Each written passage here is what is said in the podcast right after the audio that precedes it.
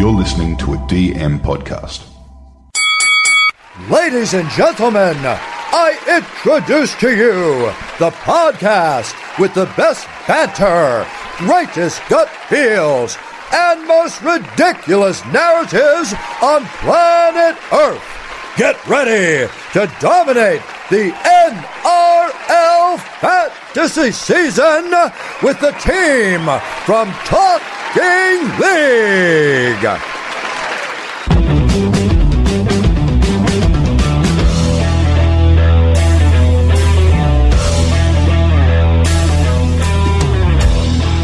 G'day, guys. Welcome to Talking League. We're a weekly NRL fantasy podcast. We're brought to you by Game Day Squad.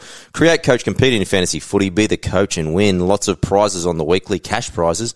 Download the app and play. GameDaySquad.com.au. Round 20 teams. TK Corby and Pat in the house. Andy's on break this week. But let's bring in the boys. First up, we've got Paddy, man, making a little bit of a charge on the run home, mate.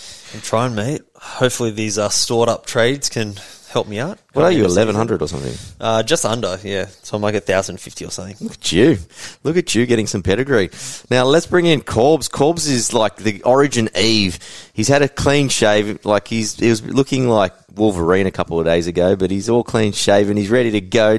Look at you. You're all excited, mate. Uh, just, I was looking at my ranks. I was hoping you were going to avoid that question with me. Well, I'm struggling at the moment, but in positive news, and unfortunately he's not here, and I wasn't here last week, which was good. But I've got got back in front of Andy. It's a battle. What are you? You got? You guys are kind of like that mid three thousands or something, right? you Yeah, no, well, I'm back you? out to four thousand eighty nine, but.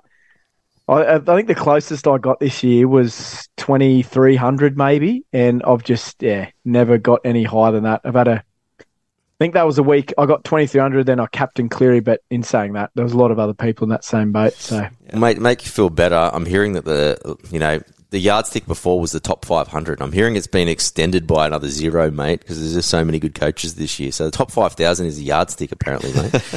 I was hoping to be one of those because I've been top thousand the first two years, but a lot of lessons learnt this year, and it, it was a different year. The byes and everything, it's been crazy. And Absolutely. Plenty to Yeah. learn. But, boys and girls, plenty to talk about tonight. We'll, we'll look at our trades. A bit of a mid dilemma with the likes of Payne Haas and all those byes coming through. Going to have an interesting chat DCE versus Munster. Now, Nathan Cleary's been spotted putting up spiral bombs all afternoon. So, do we bring back the chin who's extended back on the extended bench for the Panthers this week. What to do with Jerry Marshall King? We'll have a look at a few cash outs, much more. Me and Brenton do the Q and A tonight, so plenty to look out for. Brenton actually carves up because I actually recorded this, that before this one, so plenty of good advice there from our man B, who's in second spot. But let's go to TLT Spice. I nearly forgot about that, Paddy. But Spice is brought to you by Jaaims, Australia's first AI investing application for shares and EFTs. Learn more at jaaimsapp.com. Plenty to look at there. 20% discount to anyone that signs up there. Definitely look at the terms and conditions first. Jaaimsapp.com. But Paddy, take it away. Yeah, let's kick into it. So uh, for the Knights Gagai returns, Best and JSF named to back up, uh, but it's only 48 hours after Origin, so Best may drop off. Uh, for the Tigers, Appy returns, which is uh, some be- uh, beneficial news, especially for Buller owners, uh, with his potential uptick in scoring there. Simpkin reverts to the bench. Uh, for the Dogs, Wilson retains a wing spot, uh, even with the Fox coming back, but it does mean that Kiraz moves into centre in place of Kai Ward. For the Broncos, Carrigan has been listed amongst the reserves. Uh, Manly, DC, and Jake named to back up. Same for the Cows, all their origin players named to back up. Roosters, a lot of movement here. Billy Smith, Swirly returned to the starting lineup. Brandon Smith is named to return via the bench, so Turpin remains as the starting nine, and uh, Teddy and Collins named to back up. Storm, everyone backing up. Warriors, SJ still on baby watch. He's been named to play, so we have to watch this space. Uh, and Curran has been named to return into the back row with Barney moving to prop. No, no change for the Sharkies. For the Finns, so Hammer named to play centre again, uh, but this comes at the expense of big Val Meninga, so that might have burnt a few coaches. Uh, Graham retains the hooker spot with JMK still out, as TK mentioned before. Now, Panthers, big news there with Cleary named in the extendies, named in Jersey 24, putting up those spirals. All Origin players have also been named to back up. Uh, for the Eels, Origin players are back. Matto's on the bench. Lane starts this round with Davey to the bench. And for the Titans, all Origin players back into the starting team. S- Nice little spice there, brought to you by Jaaims. Now, boys, let's look at round 20 trades because we get the extra eight trades. Corbs, start with you. How many trades? Did you have any going into this extra eight, and what are you doing this round, mate? No, I got rid of my last two last week. Just thought the extra two might help me gain some sort of credibility and rank. Uh, it got me a few. Don't know about the credibility. And then I've, I think I'm going to use one Buller, pretty popular one. I just don't like him. I, I think Appy coming back's not going to do much for him either. And going to bring in Fifita. Oh, straight swap, Buller to Fifita. Yeah, Are you worried about the Sunday having to worry, wait all that time? uh, not with the Titans bench, no. Have you seen it? The midget Yeah, bench. I would, I would man, be a it's- shoe in on that bench. I think I was 18th man. Oh Mate, man, it's weird. Aaron isn't it? Clark's bringing size off that bench. It is ridiculous. For the for the punters that don't know, the bench consists of Jayden Campbell, Chris Randall, Aaron Clark, and Jojo Fifita. Absolutely. They'll be jeez. cheap dates, that's for sure. I, I just think I And know after that the, um, you were talking on the playbook for Feeder with his minutes. I think it might have been that, or just somewhere else. I heard you talking. His uh, minutes after last Origin, but th- there's not too long before the end of the season, and there's a big cluster of teams sort of hovering around that 20, 18, 22 um, points. So I think they've they've got to play him. He's been so good this year and been good when they've won. I don't think he's going to get minimal minutes, and he has been so good lately. Yeah, boys, I've got a thought. I'm just going to wait until how brutal this Origin game is tomorrow. If it's a pussy game, then I'm going to start bringing some Origin players in. but if it's brutal, I've actually got a thought of maybe even holding Buller. But just for one more week, I think he might score pretty well against Newcastle with Big Appy back. And I just think that the one good thing in Buller's favour is because he plays in that first game, you get that score straight away and you don't have to rely on anyone else having to back up.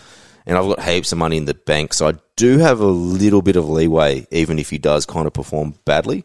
But knowing me, I'm probably going to pull the trigger on three. In a perfect world, if everyone comes in healthy, I'm going Buller to DCE, Fisher Harris to Fifita, and Haas to Grant. But that's just me. I like it. Though. That's good. That's did you, how many trades did you have before this week? Zero, mate. Don't ask silly Yeah. questions. Ah, Yeah, very so I was very much in the same boat as you. I didn't have to trade last week, and I did. I just felt left out, so I brought Ronnie in FOMO. for his nice seven. Oh, jeez, poor Ronnie. Pat, with your how many trades you got? Eighteen. Uh, nah, nah, not 18, man. I'm not that luxurious. But I did, uh, I managed to hold out four trades, so I'm up to 12 now. Um, so I am looking at pulling the trigger on some trades, and I've got 500k in the bank. So I'm looking at going Turpin to Grant. I've also, I, I was telling you before, I've structured it that if anything happens, I can reverse on the day and Yep. make make a pivot. So Turpin to Grant, uh, mainly because we're going to be at that game, so I want to see him, want to see him go. True. Buller to Edwards. I like that. I think Edwards just at a good price. He's in no harm of missing out on Sunday's game unless something happens in the uh, the captain's run. And yeah, I'm with Corbs. I'm just I'm off Buller and Isaako to Munster. So what I can do there, if that if Munster does pull out or something happens, reverse that and then Isaako to Cleary because they play the same game. And if Cleary does get the call up, I'll just pull the trigger Isaako to Cleary. Don't mind the Buller to Edwards one, especially with Chin on the radar. Twelve point better player, Edwards with Chin in the team, so could be food for thoughts. But uh, just moving on past that, boys. Anything else on your radar for maybe because round twenty one we've got the Finns having a bye, going to hurt plenty of people with Val Meninga looking like you know he's not first string, and then obviously Lemuelu. But anything past that, if you make some big trades this week, are you going to be holding? I think for me, it's it's either either or. I think I'll have to hold next week. I don't want to be going too rapid fire, but Cobbs, Yeah, uh, the other guy that I've still got in my team, who I was hoping, I still do think he will play, Carrigan, but that goes back to what you were saying. It, it depends what happens in this Origin game. Like he could play huge minutes, or if he plays that sort of 50, 55, gets through okay, the Bronx probably need him with no Flegler or Haas. Um, because they want to sort of secure that. There's that other sort of little battle for top four, which is also pretty heating or heated as yeah, well. surprised that they didn't actually name him because it doesn't really make a difference, right? Like Yeah. you're kind of giving away that you are going to arrest him, that you're not naming in the 17, right? Yeah, yeah. So the the guy that I would love to swap, he's not playing this weekend. When you're talking about next week, is Murray. I just think Oh yeah, Yeah. he, he's a must for me as well for Feeder and Murray for the run home. Um, yeah, for, the, for his price, like even Haas, if you went to someone else and you could sort of hold off getting that other mid and just go with three this week, you're, you're nearly banking 210k. Not that you'll be going exactly from Haas to Murray, but that then gives you good coin to maybe get the chin as well. Yeah, that, that's the dilemma this week with mids, boys, is the fact that all the high quality ones, a lot of them have a bye because you, you've got Horse, Tapine, JDB, and Murray all on a bye. And then you've got Payne Haas, who's out injured, Pat Carrigan, who's probably going to get rested. That's six of probably the top eight mids that are all going to be missing this all week. So if you can't field a team, like what do you do? I think you have to pull the trigger on one, and Haas is probably the most likely, and Carrigan because they if they don't play this week, they miss what twenty five percent of the remaining games. Yeah, I So- think. Yeah, I think Haas is the sell compared to the others. If you if you've got him and you're in that dilemma, I think he's too he's too expensive. And if you don't want to go down, because to your point, a lot of the quality isn't playing this weekend. So the only one, if you wanted to be a bit bit spicy, is you could go from like Haas to uh to Mr. Flowing Locks for Fasul Malawi if you wanted. You, him. So the problem with that is they play last. Like He you got to wait, but he did last time. Yeah, and, but and he made the cut. I think I think that at that time that was going to be his rest. So for this for this week, after a close loss to the Dolphins, and they're still in the hunt, the Titans, I don't think they can afford to not have him playing. He'll play. But what what really scares me is he made the 19 cut last time, and they oh, pulled him So an hour could- from the game. so he could tease you. Your other, your boy Big Nelson could be a good shout. Well, he's probably going to cop a bit of a jewel next week. There's a few in these mid range that, like, his likes of him and King. It's just how Yeah. many of these mid range guys are you going to hold? Like, I think you only can like hold one moving forward. I don't think you can do it. If you've got Well, because think- trades are too premium now. You can't just Yeah. go to a mid ranger and just hope for the best. Like unless there's really good upside, like a Murray, for example, would be the only one. I know he's got a bye, but I'm saying like in that example where he's dropped enough money to make it a worthwhile gamble, where just bringing in like a king to plod for you, it's not it's not worth it. Even with I don't even with th- yeah. Nelson, who knows what his role is after Boys, week? what's your team's worth? I'm Because at I'm at 14.3, right? So I can't, I don't think I can, uh, like, I don't have to make the cha- like the mid ranges. If you're at 13 point, I think if you're under 13.8, you're going to have to make some some 500k purchases and pick the right one to try and make some gap up because your team's just not going to be worth enough to be just be getting guns. Yeah. It's either that strategy or you're going to be cashing down four emergencies to absolute guys around under 350k, which is not the best strategy, I think. No, there's not many of them out there either that are worth it. Nah. But Cobbs, what was your team worth at the moment? It's thirteen point nine. So, you're I'm right sort of- on that limit. Yeah. Yeah, I've, a lot of my guys are sitting around that 700, 800k. Like they're good players, so there's no real plotters. But if I was to, like, I'll only have 150k after this bullet of a feeder, so I'll need to uh, do a Carrigan to someone like a Liam Martin, a, a whole lot cheaper, who's almost plod territory. But if he gets those 80 minute games, he's he can be a gun. But we'll talk about later. Panthers, I'm still worried about restings. Oh, absolutely. The thing with Haas, I still think that if you're kind of good with your trades, if you still if you start seeing Hopgood start misfiring after the Broncos bye, I'd be inclined to bring Haas back for Hopgood. Yeah, I could see that. Why not? If you've got the trades, I think that's pretty good. Yeah. So I'm not scared about trading. I actually am going to be trading Haas. Yeah. That was a quick turnaround. No, he's out. Yeah, I like it. I think Haas, and then the I know the next one on the list you mentioned was uh, was Tapine for me out of out of all of them. Again, if you're desperate, I think Haas number one just because yeah he's missing too many games in the run in, and then you could you could potentially bring him back in towards the end if you wanted to. But with Tapine, I kind of took a look because I think uh, Papali'i is due back next week after the bye. Yeah. And the the numbers are pretty telling. So Tapine's getting a 51 average when Papali'i is playing compared to the 64 without. So people Wow. have jumped on him. So he's at 64 at the moment. So we've got to find where Papali is and just bash him. yeah, pretty much. I'll try and uh, It's a big know, guy, trip but him up. we might need a whole crew of us I think you take all of us on. and smash us. Now, Horsburgh, he's at 826k, so you're going to get plenty of juice if you do sell him, but I think it's a little bit silly considering his form. Jack de Belin as well, come back very, very well from his HIA. Like, he looked in all sorts when that Penrith HIA, mm. but he's come back rebounded really, really well. So there's no need to be selling him out either. I think out of the pick, it's the fact that Haas just doesn't play that additional game. Like, even though he probably is the best out of the lot, hmm. there is a chance that he does get some. They they made a mistake last year by playing him too much. So I still can see maybe another resting for him down the track. So he would probably be my sell out of all those guys. So boys, let's move on to J'maine Hopgood because I'm getting just a massive amount of just how's the inbox on Instagram there, Claus? Because today on Facebook, Hopgood, like people looking to sell him, was just going absolutely nuts. Yeah, there was some big ones. There was uh, more a lot of people just asking who to cash out for because we lost. I think Paddy talked about it. We lost two good cashies or potential cash outs in uh, Kyle Titans Edge and uh, the centre for the Dogs. Yeah. Ethan King Ward, yeah, yeah. I can't remember their names. Yeah, but Corbs with with Hopgood, like I don't think he's an urgent sell. I think he's a track because the Parra haven't played with their top seventeen once this year. But I didn't realise he hasn't played eighty minutes since round thirteen. So they've been quite conservative with his minutes. His last four games, he's averaged 64, 67, 60 and 65 minutes and pushed out scores of 49, 81, 70 or 58. Considering how high a owner he is and a jewel, I don't think that he's a sell.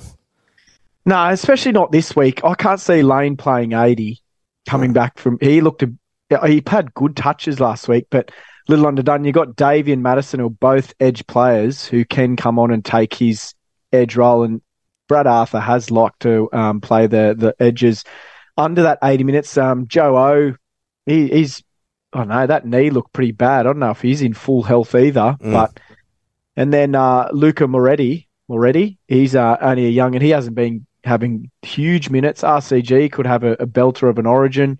When you've got Gutho and a hooker on the bench, you'd imagine he's going to have to play bigger minutes as well, with no Haas being the bigger minutes. So I think he's, at least for this week, I don't think he's a, a massive panic sell. It's, it's almost like that real luxury because everyone's got eight trades there just trying to palm off. But again, Just who are, you, overthinking, yeah. who are you punting him to? Like mm. you guys said, all the good ones are out.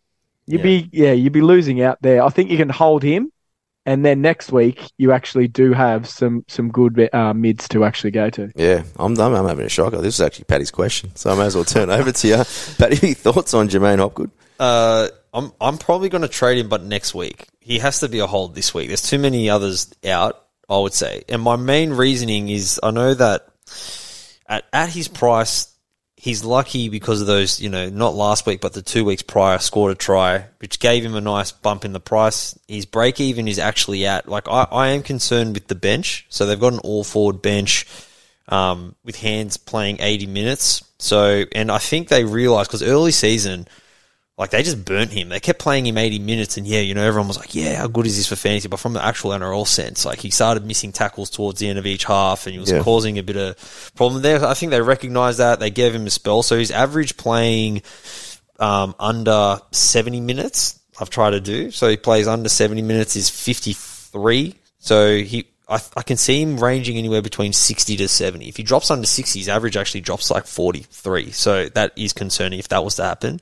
So I can see his average dropping. I just can't see you doing it this week. RCG is playing Origin, so he might, you know, be a little bit managed on the weekend. So his minutes for this week should be relatively stable. As long as he hits your 50, keeps his value, I could see him being a trade next week, especially with the round 27 bye. Yeah. So go side, like, and to your point, I think the big thing is that we get the chance now to let, for me, the two big ones are Tino and Fifita. Like that's, I want both of them in my team. I don't want to bring him in this week, just again, in case there is a resting. But that next week, after all that has passed, I can just go straight Hopgood to one of them with the value remaining the same. Okay. No, I'm I'm holding him, and I'm, I'm unless he starts dropping below fifty, I'm holding him all the way to around twenty seven. I feel. I just I'm comfortable, especially on the way I trade. I think that's there's definitely a case where I might have both Parramatta guys, and I don't have another Parramatta gun, so I'm quite comfortable if it comes to worst, and it means that Brendan Hands and Hopgood don't play last round. I think I've got the squad to actually cover it quite well, but yeah, so food- if he, if he starts averaging 53, Yeah. right, then I'm you're happy to hold. holding him. Okay. Yeah, I just think the trade. I can. I've got a pretty strong squad, so I don't need the points that desperately. Now, boys, let's talk about Warriors because they definitely are going to be the topic of discussion over these next couple of weeks because of the likes of Nathan Cleary coming back, and uh, a few of us have a lot of these players. Now they've got a bye in round twenty-two. I'm holding on to three. I've got SJ, Tohu, and also Charnze. Paddy, how many you got? Yeah, I got Tohu and SJ. Okay, and Corbs, how many you got, mate? I've got three. Tohu, no, just two. Tohu and CNK. I never got on the SJ bandwagon. It's hurt me. That's, that's probably the difference between our teams. Now, boys, their run home. Now, they've got Cronulla and Canberra, who they've beaten on the road. So, and then they go into a bye. Their run home is Gold Coast, Tigers, Manly, Dragons, and Dolphins. I didn't realise until last week how good this buy, this actual mm. period. And, you know, there's no doubt that the coaches turned things significantly over there. And they're in a good spot to actually make the finals now for the first time, I think, since 2018 from memory. So it's a huge, it's a huge play for him coming up this, this year. So what's your thoughts on where you're going to hold? Corb, start with you. Your two players there. Any, yeah, I'll hold. yeah. Yeah, I'll hold for those guys because they're they're also in the mix for top four as well. So they're going to win as many games as possible. I don't see any restings for them. Yeah, I'm I'm now a hold on SJ because I just think he's going to accumulate a lot of points in this run home here, Paddy. Uh, if J- if SJ pulls out this week, I'll trade him. I just think again at his value with two two missing two games and run home, I'll What pull- changes things significantly, right? It changes things significantly, yeah. And I've got exactly to the Mate, dollar. I've in got the I've got heaps of cash. Yeah, I've got exactly to the dollar in the bank. Uh, even with my other three trades to go SJ to Cleary, it will leave me with zero in the bank. But That's that's what I'll do. BDE. That is BDE. if it was ever going to happen, usually I would not tempt to go out to clear. We'll talk about clear in a sec. But Yeah. that this is one scenario where I would trade Yeah, because I'm already not the biggest. After me and SJ don't get along, mate. I've kind of forgiven him a little bit this year because when I went That's to visit New Zealand, he gave me a good score. The last 15 weeks we've been very, very good partnership together. But I don't forget the past. No, you can't. You're So- forgiven, but you're not forgotten. Exactly. So he can easily be out of Kent FC very quickly. So the guy I think actually is a trade during that time, like CNK, I'm just finding it too many players like for like. And I've also brought in Ronnie to be 19th man for a reason. I've got to trust Ronnie. That was just an outlier game last week. He'll be back. Yeah. The Sharks attack too much down the left for him not to be back. But the thing with Tohu is Cameron Murray's 50k cheaper. Yeah, And then the way he's accumulating money, like you can either go straight top for Mo Fotuaika or you can go Tino for 100k more. Hmm. So I'm just seeing too many players at the same level or maybe even better than Tohu.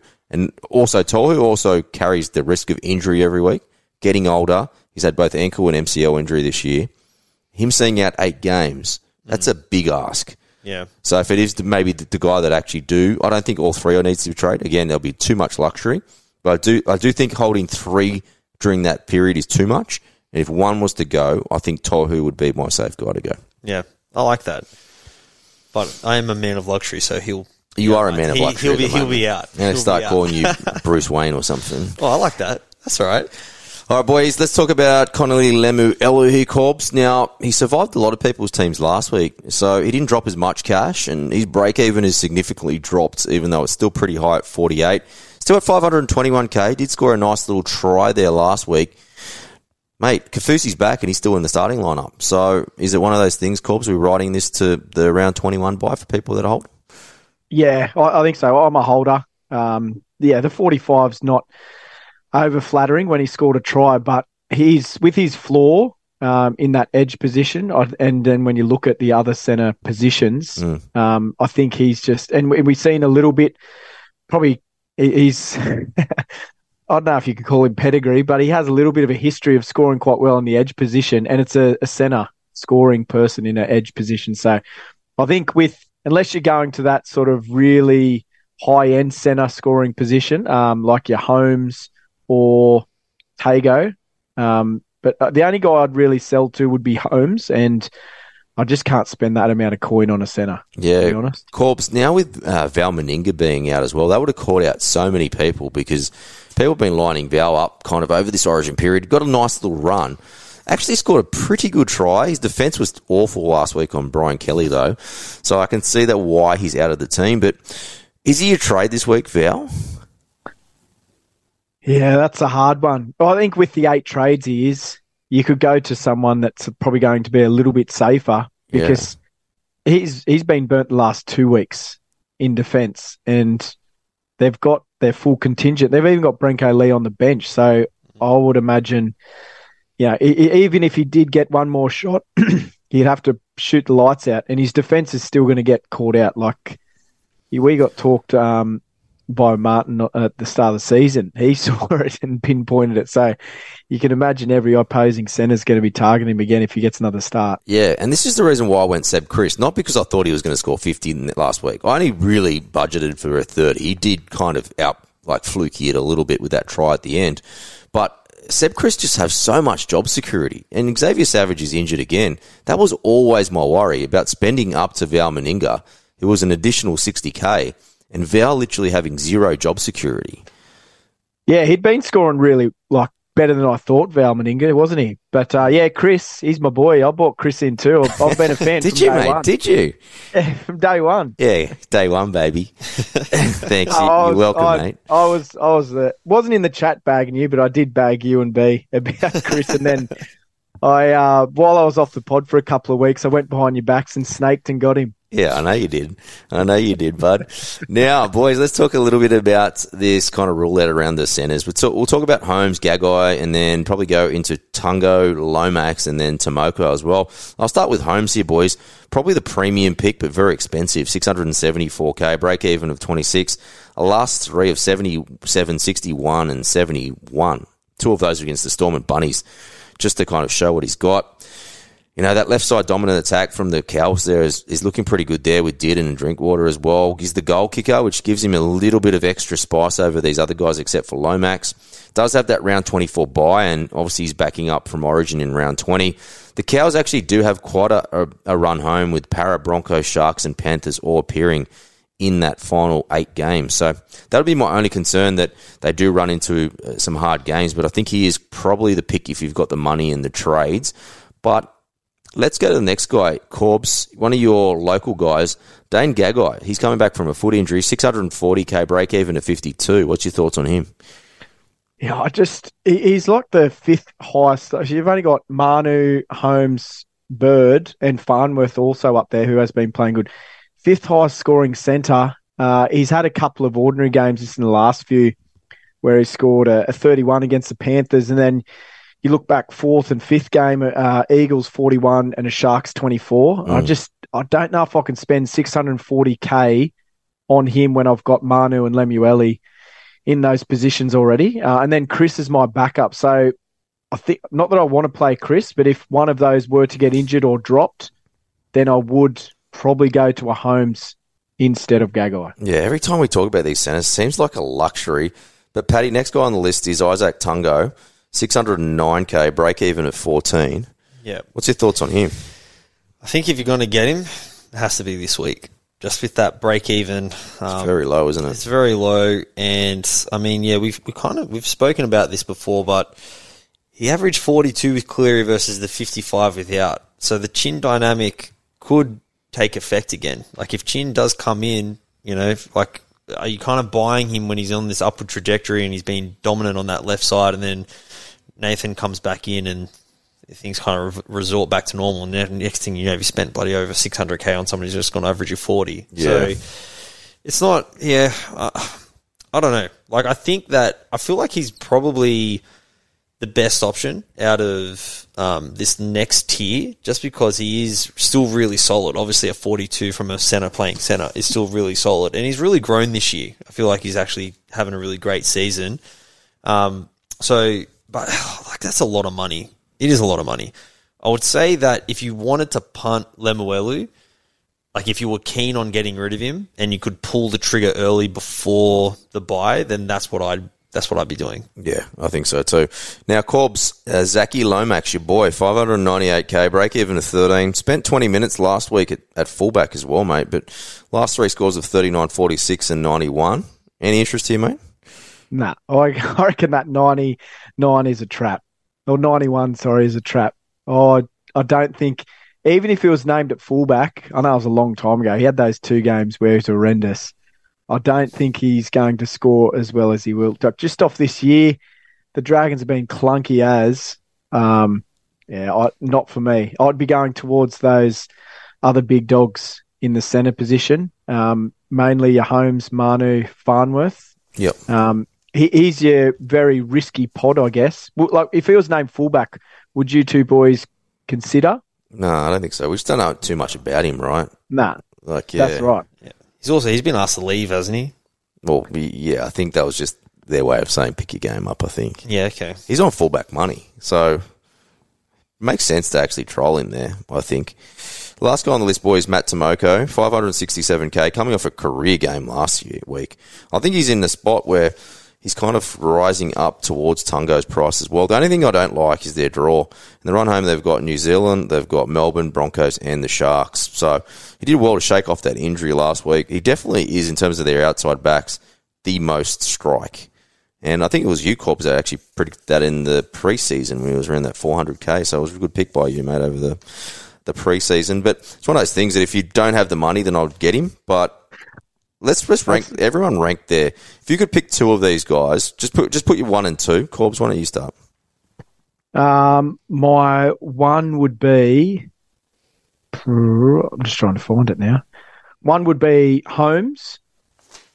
Uh, two would be Smoko.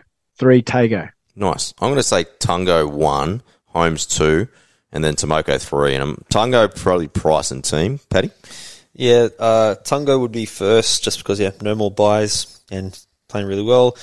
At two, I'd probably go Gagai just for the pot option. He's having a really good year. And he's Is had a couple you go of low games. Newcastle? I go for the nice, but you know he's killing it.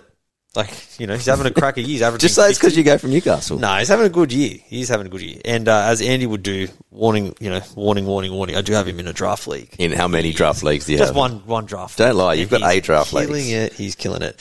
Uh, and then three would be Timoko. Um, I'm also an owner of Timoko, which I'm quite happy about. But yeah, he's having a stellar year. And after this week, no more, no more byes. That was really good analysis by me last week to pick Ronnie over Timoko. only, only cost me 87 points. and cost me 70k. Oh man, look, That's like getting double demerits, I think. yeah, it is double the But twice on the same spread camera on the same day. Yeah, it's That's just silly. Absolute silliness. Boys, Jerry Marshall King, 644k. Now, I just think it's too much to hold him. He's not playing this week. Going to bye next week. Just don't do it to yourself. You've got two options here. Now, I think you can upgrade to Harry Grant quite easily. 752k. So that's very much in line. So that's what, 800, 108k. One out of left field that I don't mind having a look at, boys, is Reed Mahoney. Now, I know everyone calls him cardboard short, shoulders and all that sort of stuff, but he looks super comfortable with Toby Sexton into the team and Matt Burton back to 5'8 on the weekend. Getting a few forwards back in the mid rotation there too. He's at 549k. So quite a little discount there that I don't mind swapping. Was even thinking of maybe swapping Buller to him as well. He's got a last three of 52, 44 and 59. So everyone that doggies play is going to be difficult, but they've got the Broncos and Penrith back to back. So, especially the Penrith game, I'm expecting them to do a bit of defence in that one, which couldn't get his demerits back up. But if you're running out of cash and you don't have the cash to go up to Harry Grant, and you're probably looking and you're probably, you know, want to maybe a little bit of a pod, maybe Reed Mahoney could be a little look in there for you. Before we go to the topic of the night, which is DCE versus Munster, boys, I want to talk to you a little bit about concerns. So, the three guys that underperformed last week, IPAP, Ronaldo, and Penisini. Why don't we start with Ronaldo, Pat, because I've got him and I need some advice. He's dropped, he's had last three of 34, 45, and 7, but do I panic or do I back the faith of Fitz to return him back? you definitely don't panic. Like at the end of the day, he's a winger. He has a game like that in him. I think like what's his other lowest score this year? I was taking a look. It was like It was, seventeen or was something. that round one game. Yeah, you know. So, but if you take those out, he's still averaging forty this year. So what's the like? There is no panic. He just had the game, and at the end of the day, when you look at that game, if Talakai passes it, then he gets a double, right? Like Ronnie could have just as easily have scored the tries that Talakai ended up netting. Like the that edge just was shot. Talakai took the line on. He scores. Otherwise, it goes out the back to Ronnie, and next thing you know, Ronnie gets the double. He's not seven. He's on forty-seven. So Yeah. I think you just back it, and again, like even at that price, he's still a, a forty average, you know, winger, which is really great. And they do typically favour that left side. So yeah, it's just one of those things. Could have happened to anyone. yeah. Could have, anyone, you know, one of your top scoring players or mid rangers gets a HIA. They have a bad week. It is what it is. Yeah, Penisini's the other one. I'll cover him. He's at 569k. He had a 16 last week, but no Moses or Gutho. That was my only concern because he was on my hit list as well. But once I saw those two, they contribute to a lot of his ball. So outlier game as well. The only concern I have with Penasini, and I wouldn't be buying him in because I wouldn't be extending into Parramatta players now. You might need to get rid of him at some point because of that last round bye, especially if you don't be covering any centres. But Corbs, another guy that's in the inbox a lot is Isaiah Papali'i because his last two scores of 44 and 30 has put him back on the spotlight. A lot of people brought him in for these bye rounds. Thoughts? Is he in the similar mold to kind of Ronaldo, mate? Yeah, I think let him have one more week. They're playing the Tigers. Ah, Tigers. They're playing the Knights. Sorry, Paddy, but um, they they're not sort of a defensive power. So they've been playing good footy and staying in the game. But I think he's going to have a bit more opportunity this week, and then you've got the a bit more of a look at who to go to. His, his break even's only sixty.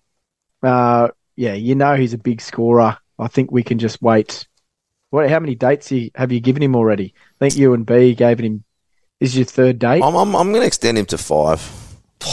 I think he's got the track record to be. It's like da- dating Pamela Anderson back in the day. You'd give her five easily. But he doesn't have the track record on the left edge, does he? Oh no, he's, he's got some track record at Parramatta on there. So, I don't know. This is my last date with him. oh yeah, Yeah. you don't like Pamela Anderson. Well, yeah, because She's past we- the prime. She is past He the had, prime. he's 50, She was good, but 57 in and the nineties, mate, she was fantastic. 57 and 82, but then yeah, Why do you got? A, why have you still got a picture of Pamela Anderson behind you, Corby? her last two, his last two, uh, 44 and 30. So I think yeah, you've got to give him one more date. Yeah, Uh, one or two, I think. If he scores under 50, he's gone. Yeah, but you got a million trades. Ugh, it, but you can't, ho- like, he's going to bleed so okay, much money. I would trade him before I'd trade Hopgood. I would too.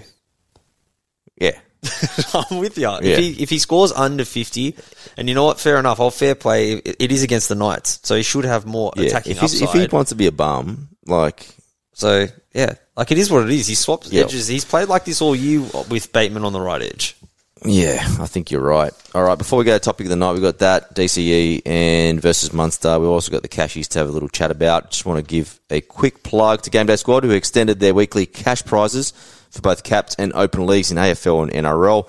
Top three per round, win cash of a thousand bucks for first, five hundred for second, two hundred and fifty for third. It's not too late to jump in because it's just weekly prizes from here. So they're also playing fantasy over Origin. So jump in tomorrow because just set your team for the Origin game plenty more cash and prizes to win.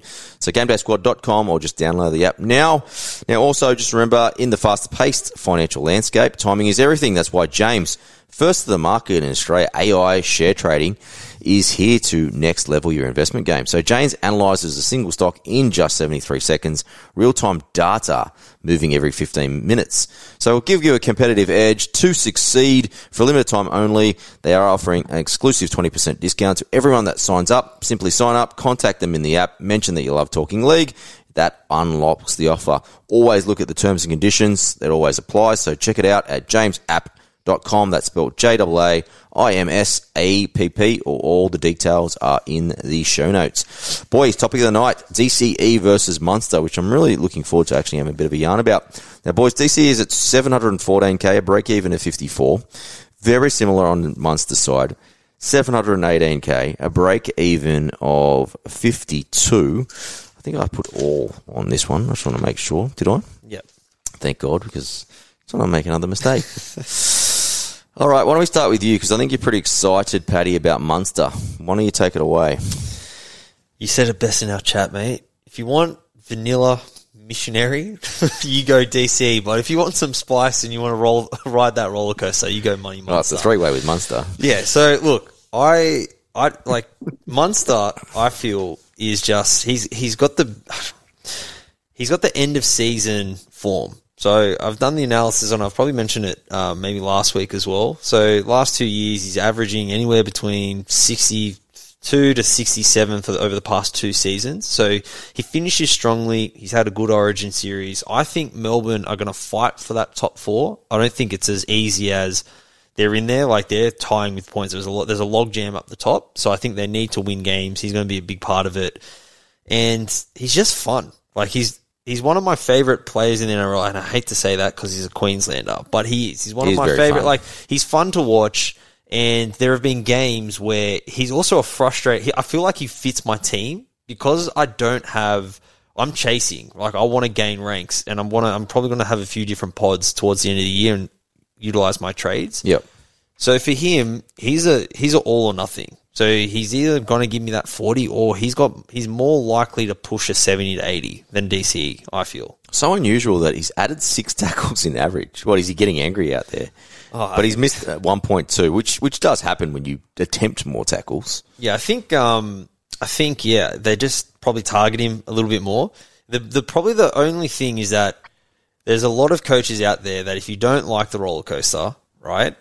The thing with Munster, and because I watched, I do own him in a draft as well, so warning to that. But it means I watch his games a lot this year. Yeah. There have been games where at halftime he's on 45 and he ends the game on like 46. And flip yeah, side as well. Some games where he's on three at halftime. Yeah, and then he explodes in the second half. He doesn't have an 80 minute inning. So you know, like you got to be prepared for that if you're going to own him. Um, but I am prepared for that, and at that price, I, I can see him ending over 800k. His, his stats are super strange. Like his tries and try assists are just in line, right? But his kick meters, he's kicked for an extra 65 meters, run for an, a less nine, made more tackles, less offloads.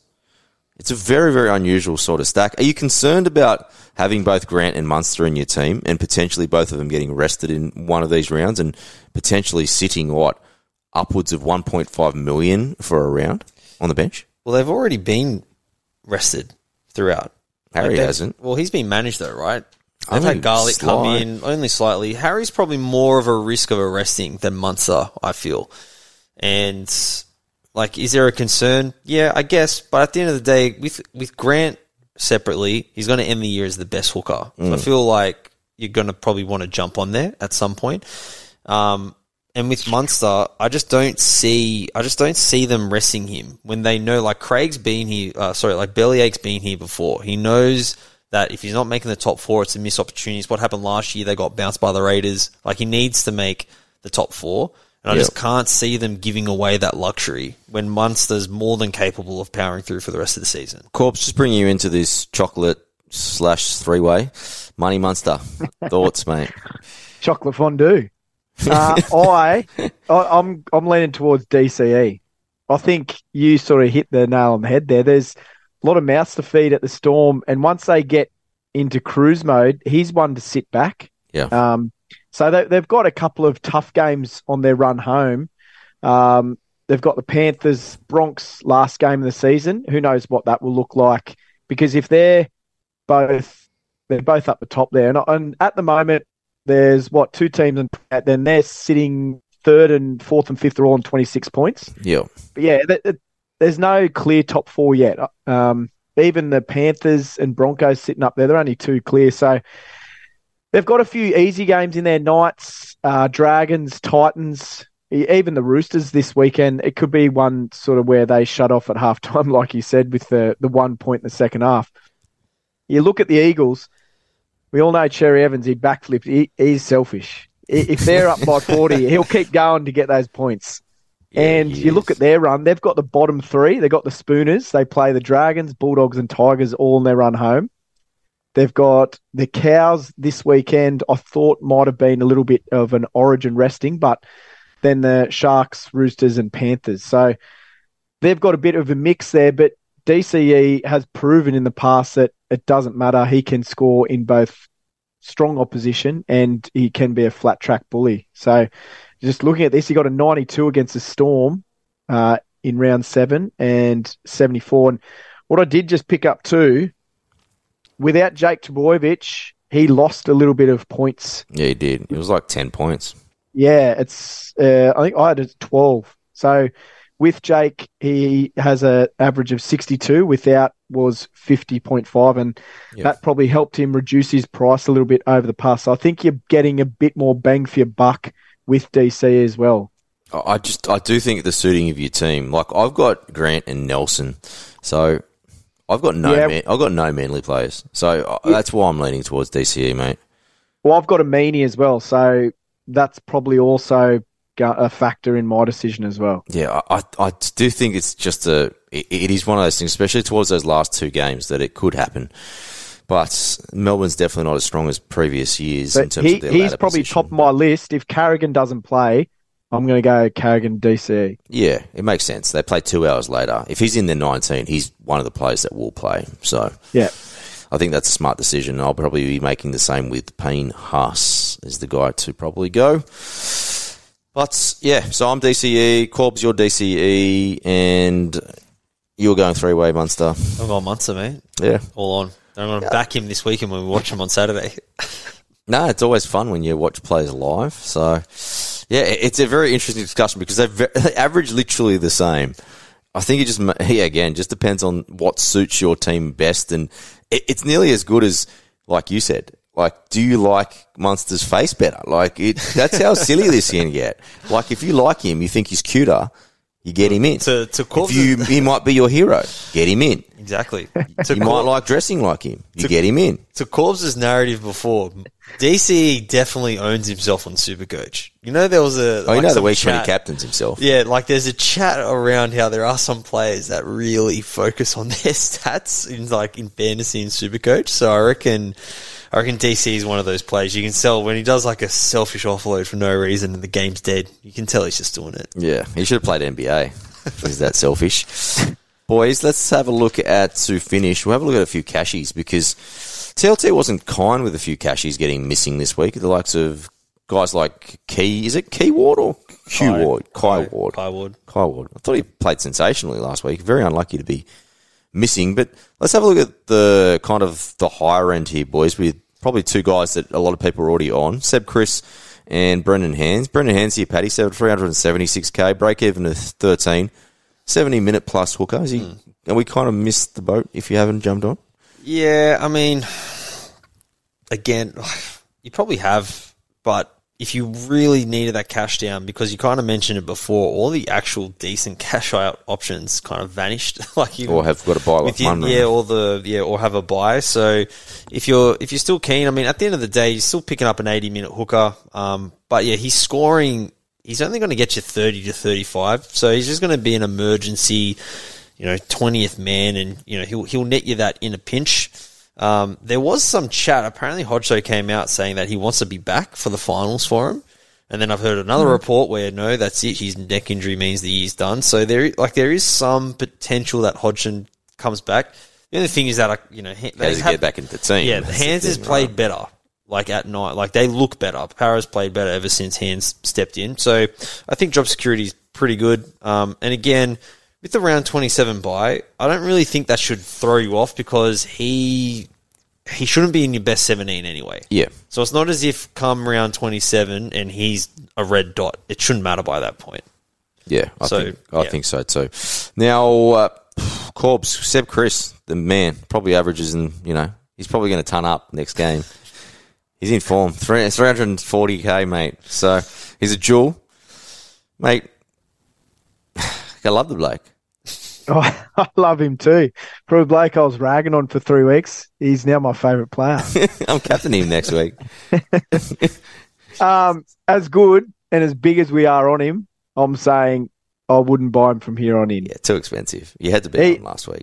Yeah, well, he served his purpose perfectly last week, getting 50 points in a buy round for such a cheap player who is just going to sit as a non scoring player for the rest of the time. So I think if you were to cash out, there could be some cheaper ones next week. Yeah, I, I, I really think that the, the safe play here, boys, is to wait for Mun. Like, just be patient and just get Munro next week, 280k. Like, the more you think about it, the more you think that his job securities. They brought him into first grade for a reason. Yeah, he looks good. And outside, he hasn't even played outside what you know the Koloamatangi and, and Campbell Graham yet. Like, Yeah.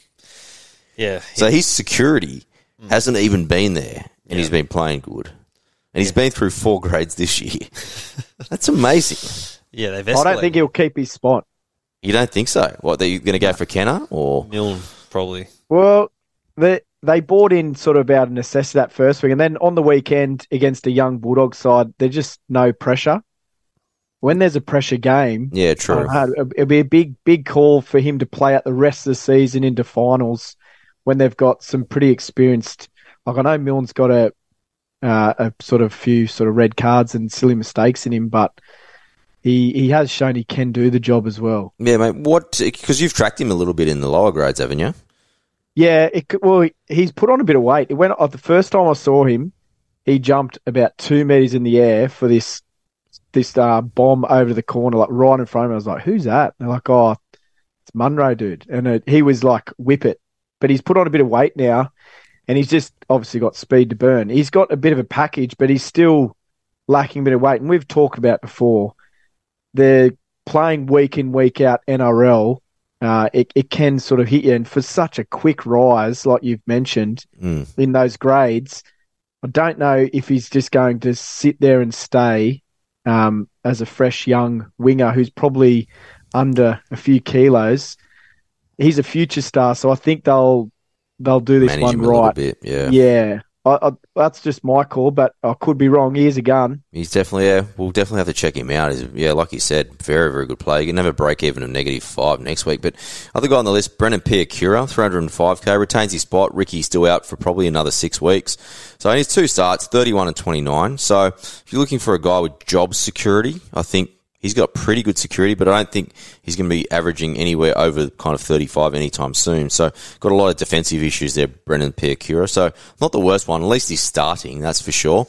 Paddy, now, Q, you said, how do you, Kyle Ward, we're going to rub him off the list. Kai, yeah. Kyle Ward. Now, why why don't we just have a look at? Well, the other guy I did originally want to have a look at was Jacob Alec because I thought he was fantastic on the weekend. I've got a feeling that bench is going to change. Yeah, I mean, It has it's- to. well, I, they've carried a similar bench. He would be bigger than the four of them put together. They've carried a similar bench though this year, having like the dual utility. It's it's bizarre. Maybe Freddie's a consultant. But it's like the M- you know in the NBA they all went small, small ball. Is it Yeah. like is that what they're doing? I don't know. I don't know. But yeah, I was um yeah, he looked really good. And uh, especially with Stimson getting HIA, I thought that was like a no brainer to just pop him into the edge. But So um, did yeah, Klese Haas is uh secured that spot instead. Not too bad. I thought Alex, whatever I saw that sixty minutes was better than anything I've seen from Klese Haas this year. Yeah, I thought I agree. Well, maybe it's all still a ploy, mate. Big big big brother Payne is uh still coming off contract, so maybe they're just pumping him up. Trying to yeah get him over. Especially with Tino now a free agent. And Yeah. they're, they're playing the eel. I was looking at the eel side here too. They're that's one of their strongest sides all year too. Yep. Weird bench for a big pack. Like they're- playing a big pack. Yeah, very big pack of forwards against Parramatta. But boys, what about Jake Simkin here? 376k. Pretty much comes to the end. He had a, like, he came back to the pack last week, his last negative game, but he might only see maybe 20, 30 minutes here, Corbs at a pinch. Like, what do you do with him? Because he's very awkwardly priced because people probably expected him to probably rise into that mid 400s. Now, he's just kind of like, it's not that he was a waste of a trade, but just he's at, he's fallen in this awkward price where you're either going to have to spend significantly up and use all your cash in the bank or go all the way back down. Yeah, who do you go to? There's That no, is there's, tough there is one. no straight swap for him. no, like especially with those two late pullouts and your potential one in Munro next week. Um, because then it's it's sideways even to Seb Kris and only banking thirty k, which is just such a waste of a trade. So, yeah, that one hurts. I'd have to dive a little bit deeper into that one. Who would you go to there? Mate, oh, you'd probably be inclined I guess you could not play him with a ten break even and just sit a and then get a bit better gauge next week with um once all teams are back and we're just back to that one bye. Yeah, I guess that's probably your best bet because you're hoping that Munro makes a.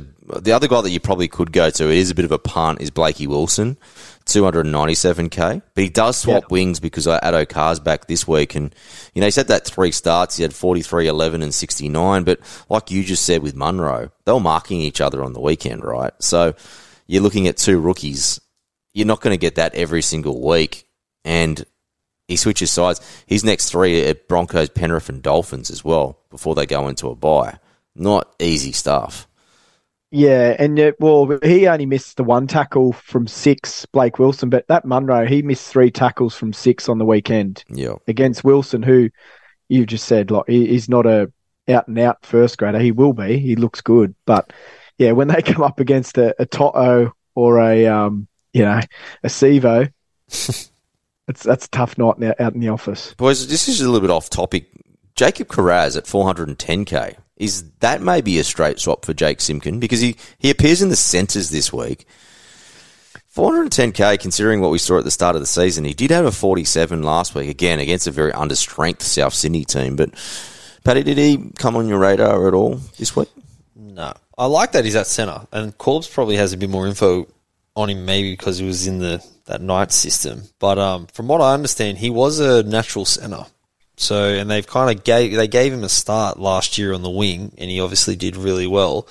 But he's got that natural tackle breaking game, so I can't. He might actually be a decent centre option. He, he didn't. He played some games in centre, didn't Yeah, he? I'm just, last I'm just, year? I'm just looking at it now. I actually think he scored sure that I really went to a game against Parramatta where he scored a double on like a Will will he be left? holiday weekend. He will be right. Yeah, it'll be interesting because they got Braidon Burns in there as well. He was playing left centre last week, so whether they switch him over again. His first game was at centre. Sorry, here we go. So his first, his debut round seven against the Broncos was at centre. 69 minutes. He got a HIA, no tries, no try assists for a 48. But Okay. he so he had seven tackle breaks and four offloads. That's where I was kind of like, wow, this Pretty guy- good. Yeah, he's got really good base in that in that department. So he could become a, a gun center. But Nineteenth man, maybe as a as a pinch. I wouldn't be putting him in my seventeen, but if you needed cash down and someone with oh, you know it's fairly worth a date. yeah.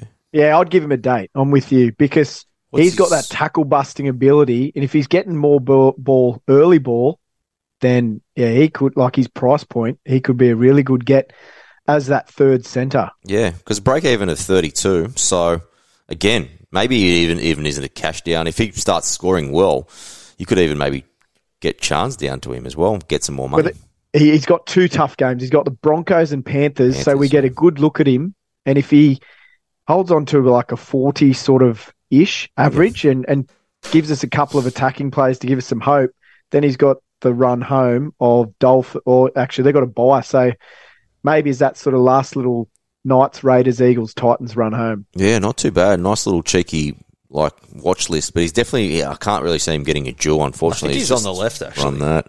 Just reading the team list, he's in jersey number four, which is usually the left center. Yeah, it'll be interesting to see where he lines up. Hey, That uh, that could time with Kikau coming back. and Kikau, that what- deadly left edge we went on about all preseason. Mate, that bloke's having a laugh this year. He must be Oh, getting mate. paid per week. Like he'll be on eight hundred grand, right? Yeah, he's like, on big dollars. He's working at Tino's pub. I don't mind that. He's worth a date, Kiraz. Yeah, I think so too. I think I think Corbs might be spot on with their kind of run home. That have you got the run home in front of you there, Corbs? Yeah, mate. Yeah, they got Bronx Panthers, Dolphins, then the bye. So you'd think Kikau's going to probably come back. Panthers, they had him penciled in for Dolphins round 22. Panthers, Panthers is coming back. And then, um, yeah, round 24 on Knights, Raiders, Eagles, and Titans. Well, there was, you know, them moving Jacob Preston to the right edge. I think starts to signify that he's coming back. He must be Yes. close. They wouldn't be doing that intent. They because Preston's been killing on the left edge. There was a chance he was back this week, from what I read. yeah, I reckon he's lining himself Yeah. up for his teammates next mm. week for Yeah. sure. All right, boys, that was a good show. Corbs, we'll see you tomorrow, mate. Best of luck with the game, and yeah, we'll be chucking some shit at you. We don't want to talk about captains. Oh, Giving a redemption. oh do you have week. do you have something on your Uh, mind? Yeah, I've got. I'm, I'm Captain and Ponga for the listeners out. Okay. So for the listeners out there that Go. know my debacle two weeks ago, I captained him against the depleted Why would you want to do this to yourself again? And I'm just giving him a giving him a right of reply. But mate, every time you get close to this top thousand, you Mate, I was in the top 600 Ponga. at one- You back Kalyn. Ponga. Why are you doing this? Uh, just don't know, a bit of fun. I'm going to be out on the beers on Saturday after Disney on Ice as well. oh That's yeah, my what's narrative. that about? There you go. So is this the way that you convinced your wife to let you go and have a big afternoon session? Yeah, I just said, I just said, Dave, I'm going to have to recover. I've got Disney on Ice. Pong is only going to get 30 as my captain. I just need. So massive, what time is Disney on ice? Disney on Ice kicks off at like 10 o'clock. Is this at the Qudos Bank? Yeah. So what a what a change of scenery for me. I'm going to go. How long does that go for? Ice- Too long. Could go for half an hour. It's too long. Are, are you going Heinz, TK? Yeah, I think so, mate. Why change a good thing, mate? What about if you bought in clear? Or you can't really because you The Yeah. chin. Nah. Too too late. Nah. Clear Jump on with me, Captain Ponga. Yeah, no, I, I think if little. I was to, I would think about because they're playing the Warriors over there. It could be the um, could be that game where they stifle the Sharks. Nah. The boys told me it's like they want payback. Oh yeah. They told me. Oh, they do too. They decided That's not good. to be flat trackers That- anymore. Yeah, that monsoon game. I don't think They it's said a they very flat track though. They finally want to Yeah, beat a top. smart. They said they finally want to beat a top eight team. That was a that was a tough day for you with all the bloody Warriors supporters in our talking Oh league no chat. doubt. Tim. Tim was like I think his wife said that was, I think that was the happiest she ever, she's ever seen Tim or something. Oh, jeez. Uh, funny stuff. All right, Corbs, we'll see you for a bit tomorrow after your game, mate. But good, best of luck in the game too, mate. Proud of you. Too easy. I think I'll need it. We're the underdogs. We might get a start by the sound of things. Paddy, I'll see you at Origin, See you at mate. Origin, mate. See you there. Have you got a jersey? yeah, I've got a jersey, mate. Don't Nice. have don't have my wish one. Which one do you have? Uh, I've got a nice retro one. Oh dear. Nice retro, yeah. Nice eighties one. that I'll Yeah, throw on. nice. I like might, it. might be a bit cold, but we'll see how we go. Well, ever since I haven't seen, I bought mine and started the series. Still haven't seen a win in it yet. I'm zero from two. Jeez. It's like my Sharks Heritage jersey. Last time I wear that fucking thing either. Put All right, well, ladies and gentlemen, stay tuned. We're actually going to me and Brenton. Take it away, TK. All right, guys, I'll be doing the Q&A tonight with our second ranked Brenton AB. I was thinking about this, like, because you and Nigel are so neck and neck. I think you're Rafael Nadal and he's Novak Djokovic. I think either of you could actually take take the title, mate. Ah, so, so does that mean we can deport him for not being vaccinated, and then I just naturally get the win? Nah, mate, you want to take it. You want to, you want to play him in the final, buddy. Yeah, that's it. I, I'd much rather be considered Federer in that out of all of that, but you know he's um he's still doing really good, and he's still got a big lead on everyone. So um yeah, we'll g- hopefully put in some strategies to to catch him slowly but surely. See how we go. All right, Raphael, what, what trades are you? I know a lot of people tuning in to know what trades you're doing, mate. So before we get to the questions, what are you doing? Uh, only making the one at the moment. Uh, it's going to be uh, Dream Buller out, and I am undecided on DCE or Munster. Mm. Um, I want to watch the game of Origin, and I will pretty much just pick who I think plays better out of those two. It, it's Um, it's actually crazy that we have to wait, right? Because anything could happen. Like we know how brutal it is. Like we, at the end of the game, like all these guys could easily be rubbed out. Yeah, hundred percent. And the like, you you read the team list analysis, like DCE. DCE is the probably a little bit higher for me. Mm. Um, but they're saying, oh, they've got Jake Arthur there just in case he gets rested. So it doesn't fill you with confidence. And the most traded player out being Buller, he plays first. So if you muck this trade up, you've got no one to score. Mate, I've nearly. I'm I'm tempted to keep Buller So am I. against the Um, Knights. He kind of turned the corner a little bit last week. You know, Api Koroisau's back this week to give him a little bit more help, and I just don't like the fact of trading Origin players back in because Yeah. I've made a big list, and most of them are underperforming. So Yeah, it's um, mate. I've yeah, read, reading through the questions that we've got, and that is a big staple in in a lot of my answers as well. Is that I do not like bringing Origin players in straight after Origin. So there's um, there's a lot to answer, but um, Yeah, mate. Rome wasn't built in the day. I think everyone's just got to chill a little bit.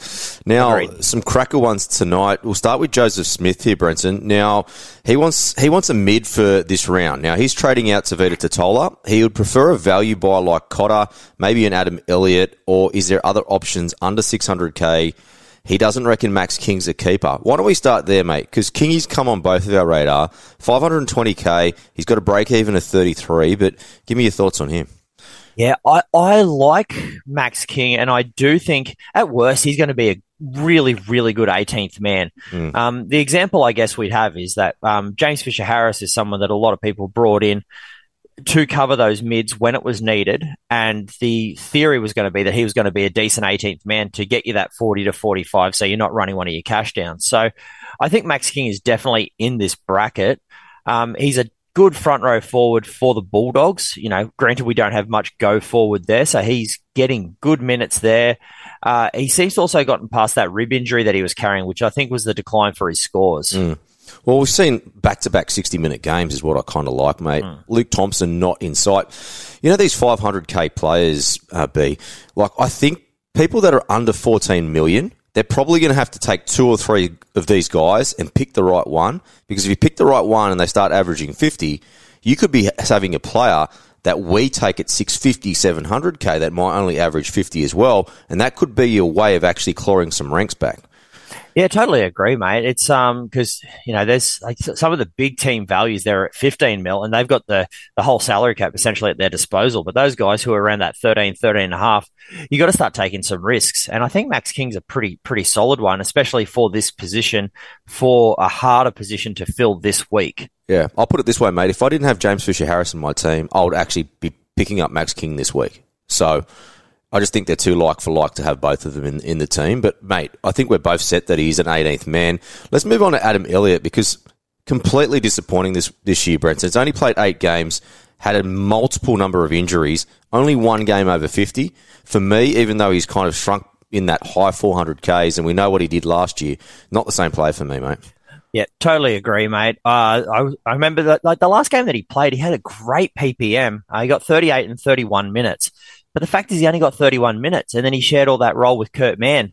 So it he doesn't have he's got job security, but he doesn't have minute security. So he's a definite no for me. Yeah, mate. Now Reuben Cotter, 571k, has a huge break even of 73. Mate, Todd Payten's actually named him to back up, and I guess very important game because it's ninth versus tenth on the ladder. So there's no doubt in terms of like the chances of him probably backing up compared to previous years, probably pretty high this week, mate. Yeah, he's he's my favourite out of all of them for the potential keeper slot, mm. um, mainly because of past performances, and we know he was a keeper last year. Um, the only part that worries me again is that he's backing up from Origin. Uh, Taumalolo's on the bench, and they could very well just shift positions, and Cotter comes off the bench, plays 45-50. So I think for the long game, I think Cotter is the best out of all of these players. Um, I'd probably be taking Max King.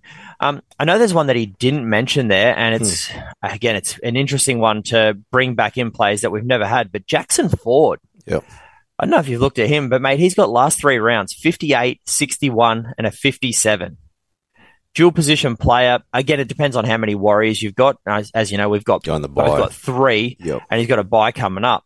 But he's to me, like those scores are great, but he has cleaned up those demerits so so well. He was going six, seven missed tackles. Now it's like two.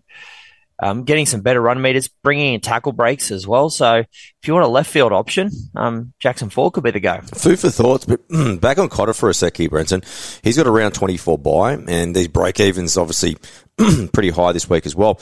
This year, he's been very well managed. He's only played over 60 minutes on four occasions, and in those four games, he actually averages 57 from 65 minutes. Would it be potential? Can we bring him in before their buy? Like, just say in the next couple of weeks, that Warriors buy, we will both looking to offload someone like a Tohu Harris. He could have easily been the low 500Ks, and we could potentially be on a 200Ks flip. Yeah, potentially. There's a player that I'd like better if you're going to be doing it like that, which is Cam Murray. Um, because that that'll be pretty much like for like scorers, and you yep. know what you're going to get from Cam Murray in the back end of the season. Mm-hmm. Um, and he's in the same situation. He's got to uh, buy in round 26.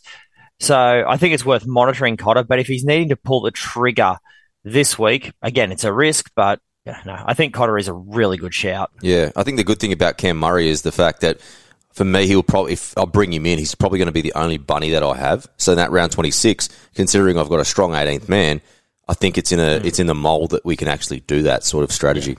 Yeah. yeah. I also do think a lot of people are going to be carrying a surplus of mids, mainly for this round, because a lot of people are missing uh, Fisher, uh, not Fisher Harris, uh, Horsburgh, JDB, and Payne Haas. Yeah.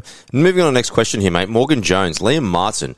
He's looking at him as a good underpriced option. Com- consuming he keeps his starting spot. I reckon it's 99% assuming that he will keep that starting spot. He is an elite starting edge tomorrow night. It's, it's interesting that 500k because we've brought up Cotter, we've brought up King.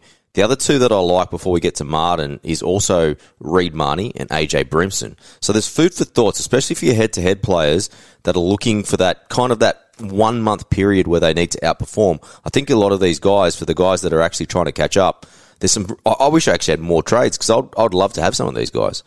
Yeah, Reed Mahoney's the massive one for me, mate. I'm so going on. I guess let's talk about Liam Martin because that is the pro, the point of the question. Yeah. I think I think there is better options out there. He's priced at a 37 and has a 40 average. Yeah, that's probably brought down by a couple of interchange games.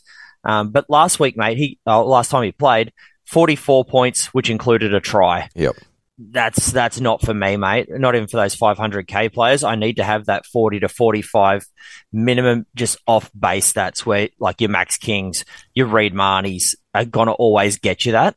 Yeah. So I, I think the bread and butter play is not a Liam Martin, but if you're kind of looking again for a Hail Mary, that could possibly come off because in four starts over 60 minutes, he does average 52. But like you said, a lot of attacking stats in that. So he's going to have to rely on Cleary coming back and then also he, Cleary senior not resting him as well.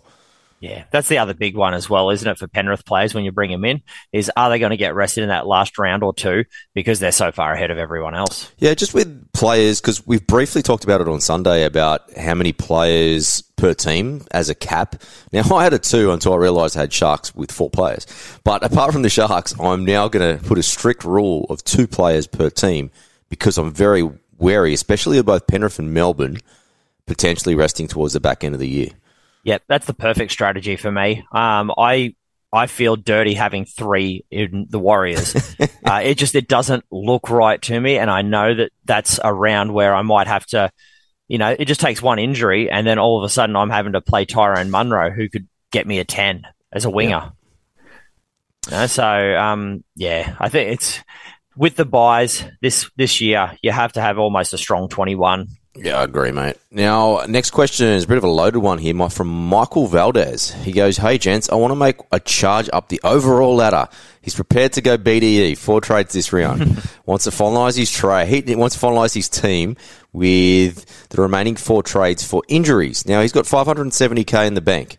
He's thinking he needs Isaiah Yo and David Fifita at a minimum. On the chopping block this week, he's got the likes of Buller, Lemuelu, Madison, and IPAP. He's got a little asterisk saying IPAP is an interesting topic as he may need to be traded, but equally he may need to stay. So cheers for the insights. Thank you for the question, Michael. Now let's tackle this first, mate. In terms of the chopping block out of Buller, Lemuelu, Madison, IPAP, how would you preference this here? I would be saying Buller's the first trade out, Madison second, uh, and then flip a coin depending on your squad balance. Lemuelu, as again, he's been named in the back row, so he is your keeper centre until otherwise Yeah. benched. Mate, I was So- really surprised people were bringing back Madison last week, considering how high grade his his injury was, and the fact that he's probably hasn't performed as well as we thought he would. I'm surprised people were going back. A lot of people for the second chance too. Yeah, it's um that that was an interesting one for me as well. I thought there was a lot better options. I think a lot of people were just trying to band aid this round when they brought him in. Yeah. So um, they weren't bringing in the likes of your Dragons players, your like a, or, uh, Raiders, like a Tapine or something like that, because they knew knew that they would struggle for mids the next round. So I can see why. Um, but off the bench, he's had four games this year and he's averaging 50. And the first game was really good. And then a lot of them were in the 40s. So, um, yeah, I'm not, I'm not seeing the upside of Madison that we did probably in round six or seven when everyone brought him in, in the first place. Yeah, like with Buller, like we just did mention, like considering that he's got a break even of 60 this week. So if he can, sorry, I just double checked that. Yeah, 63. So if he can hit anywhere in that 40s and even playing first, I actually wouldn't mind keeping him because if he hits a 40, he only loses 20k. There's a chance if Harry Grant and DCE do misfire, which they did of both Origin 2, they could probably lose more than Buller and potentially not even play. So I'm actually now in the thoughts of maybe even keeping Buller one more week. Yeah, I'm actually on the other part of it. I'm actually thinking of doing now Chance Nickel Clockstad to DC or anything because they play that later game. So that way I know that my player is going to be there. And then I'll have Buller as my 19th man. So, uh, yeah, choices. It is right? food for thoughts, that is for sure. But I do think that given that he does play that first game, to maybe lock him in is maybe a smart strategy because then we don't have to wait for the rest of the, the because we could easily bring in a Fifita or a Tino, right? And then last minute the coach just goes, "Nah, you're not playing." It's happened before. Tino in, after Origin two, it happened. So, Yeah. and he made the cut too. Yeah, exactly right. So, yeah, I think I think we've done pretty well with um ranking them, but I'd say for this particular question, I wouldn't be doing all four. I'd be doing two at a max. You agree? Well, mate, they're all four playing this week. I wouldn't do any of them. I think if you've held Lemuelu this long, he scored a try on the weekend for a mid 40s. You may as well do it again this week. Like, Yeah, just ride it I- into the bye. Uh, I, I I disagree to a, to an extent. Yeah. I understand where you're coming from, but he's wanting to make a charge up the ladder. And if you're going to have a buller who's going to get a 30 and you can get a Isaiah Yo who's going to get a 60, there's 30 points. If you're going to get trade a Madison who's going to get a 45 off the bench and get a Fifita who could potentially get a 60, there's a you're netting 45 points. So if you're going to make any of those trades, I would be doing one. The first one being uh, who is it? Buller through to Fifita because we know Fifita's the the gun in his position. Yep. And then if you want, go Madison to Yo. But I think you could even hold that one to be honest because of Yo's break even. Yeah, B, I didn't realise how high up the ranks he is. He's ranked 105. So, from just hmm. previous seasons when I've been in his position, I was too. I went too early because, hmm. and then what happened was I'd I ran out of trades with three rounds to go. This has happened two seasons in a row. Last two seasons where I've been in the top. Well, 2021 I was in the top 100, and then last year top 200 with four rounds to go. Blew all my trades, and then everyone behind me actually came up because you just don't know restings, injury. I don't think he needs to make. If he doesn't have to trade this week, I wouldn't trade. Like at the moment, like I would keep as many as I can because I think eight, eight eight rounds is a long time. It, it is. So I, yeah, but for, for the charge, you have to be, when you're making these kind of moves, the buy rounds are the ones to do it because there's a lot of players, people now, like people who brought in Valence Tafare. Now they're like, oh, we were expecting him to play. Now he's not. So there's a bit of a, you know, people might be running with 16. So yeah, I think, I think he does one. And if that's a buller through to a David Fifita, and that could potentially net you anywhere between 25 and 50 points, depending how Fifita goes take that risk, I reckon. Yeah. And if not, you know, you've got a keeper anyway. There you go. I think we're both in agreement that don't go overboard, but if you're going to make one, it's going to have to be Buller for your team here. Now, next question, Nick Drysdale. Shout out to Nick. Now, Buller to Garrick he's trying to do to shore up his back five. Also thinking about Haas to Fifita. Haas misses a minimum of two out of the next eight games. Like, I think he makes a really good justification. It's just Fifita. You just need to be sure that he's going to play.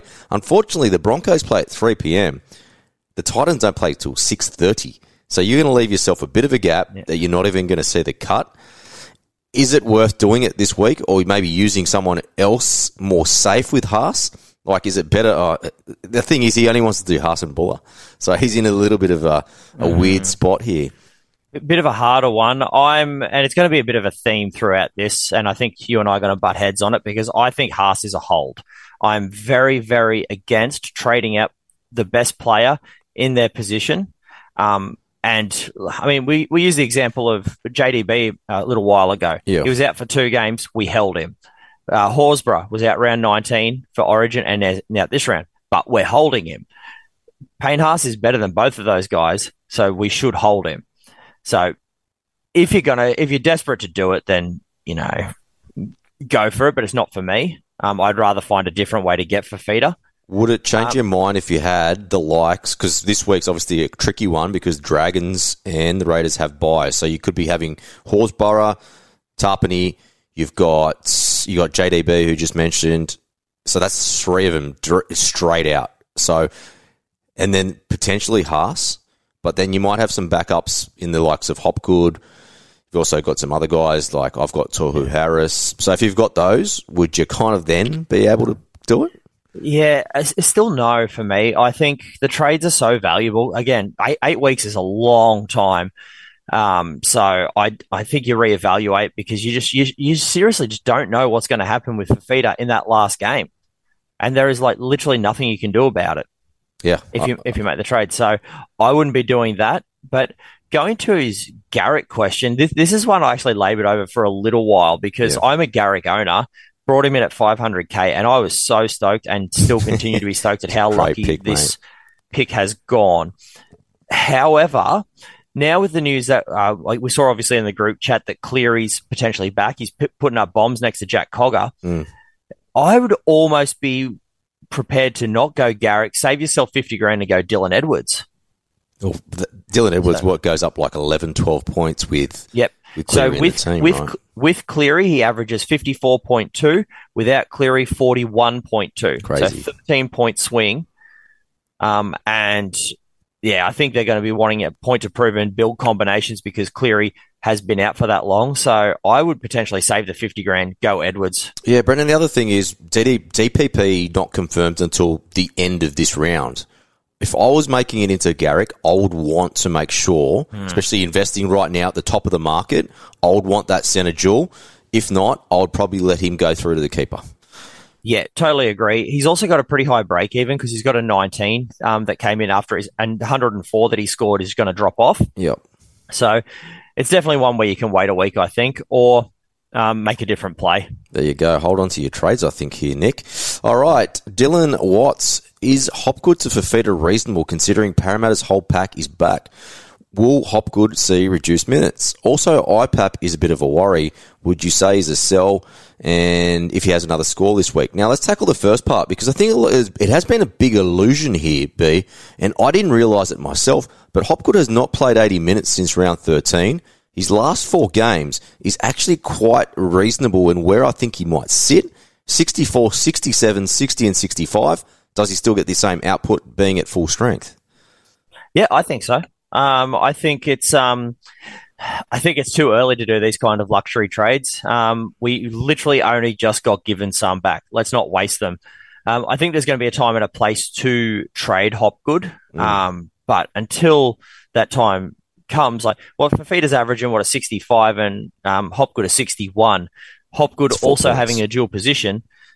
Is it worth a trade to net yourself four points a week? That's going to get you 30, if it gets you four points a week for another eight rounds, that's Yeah. 30 points that you're going to build up based on averages. Yeah. And I think Hopgood's versatility there can be so much more valuable than those 30 points. Spot on, mate. And I think I'm willing to ride him all the way into the last round at the moment if he holds form. Because if I'm smart enough and have a trade in the last round to get rid of him, I am. But I've also got a very good 18th and 19th player to cover me if I do need to trade heavy and I end up with him. And that's the reason why I didn't take another gun Parramatta player because I'm comfortable not playing Brendan Hands and Hopgood if worst comes to worst. Yeah, I'm exactly the same, mate. It's um my little spreadsheet that I've got going. I've got Hopgood in green. Um, he has, doesn't mean means he hasn't quite made the full squad, but until that time comes, there's no need to trade him. Yeah. And if you've got, if you've got trades at the back end to get rid of your Parramatta players, that's also where you're going to make really big ranks because everyone else will have run out of trades and holding their Parramatta players. Yeah, for sure, mate. Now, IPAP, now he's moved back to the left edge. We had, we had a little chat about this on Sunday. We both were in agreement that you do need a three date.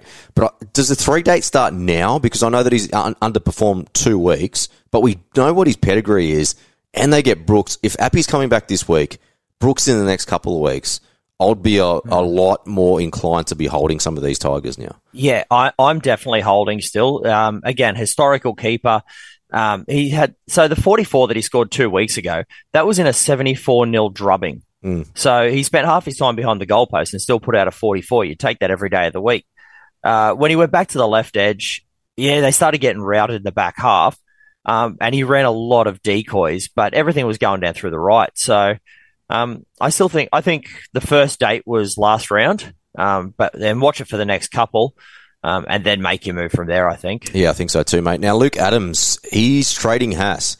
He's got cover for this week to field 17. You're not going to like this, mate. Got nine trades. He wants to go Isaako to Fifita, Turpin to Grant. Could, excuse me, could go Haas to DCE Munster and have 370k in the bank. It's a kind of maybe the same sort of story over and over again.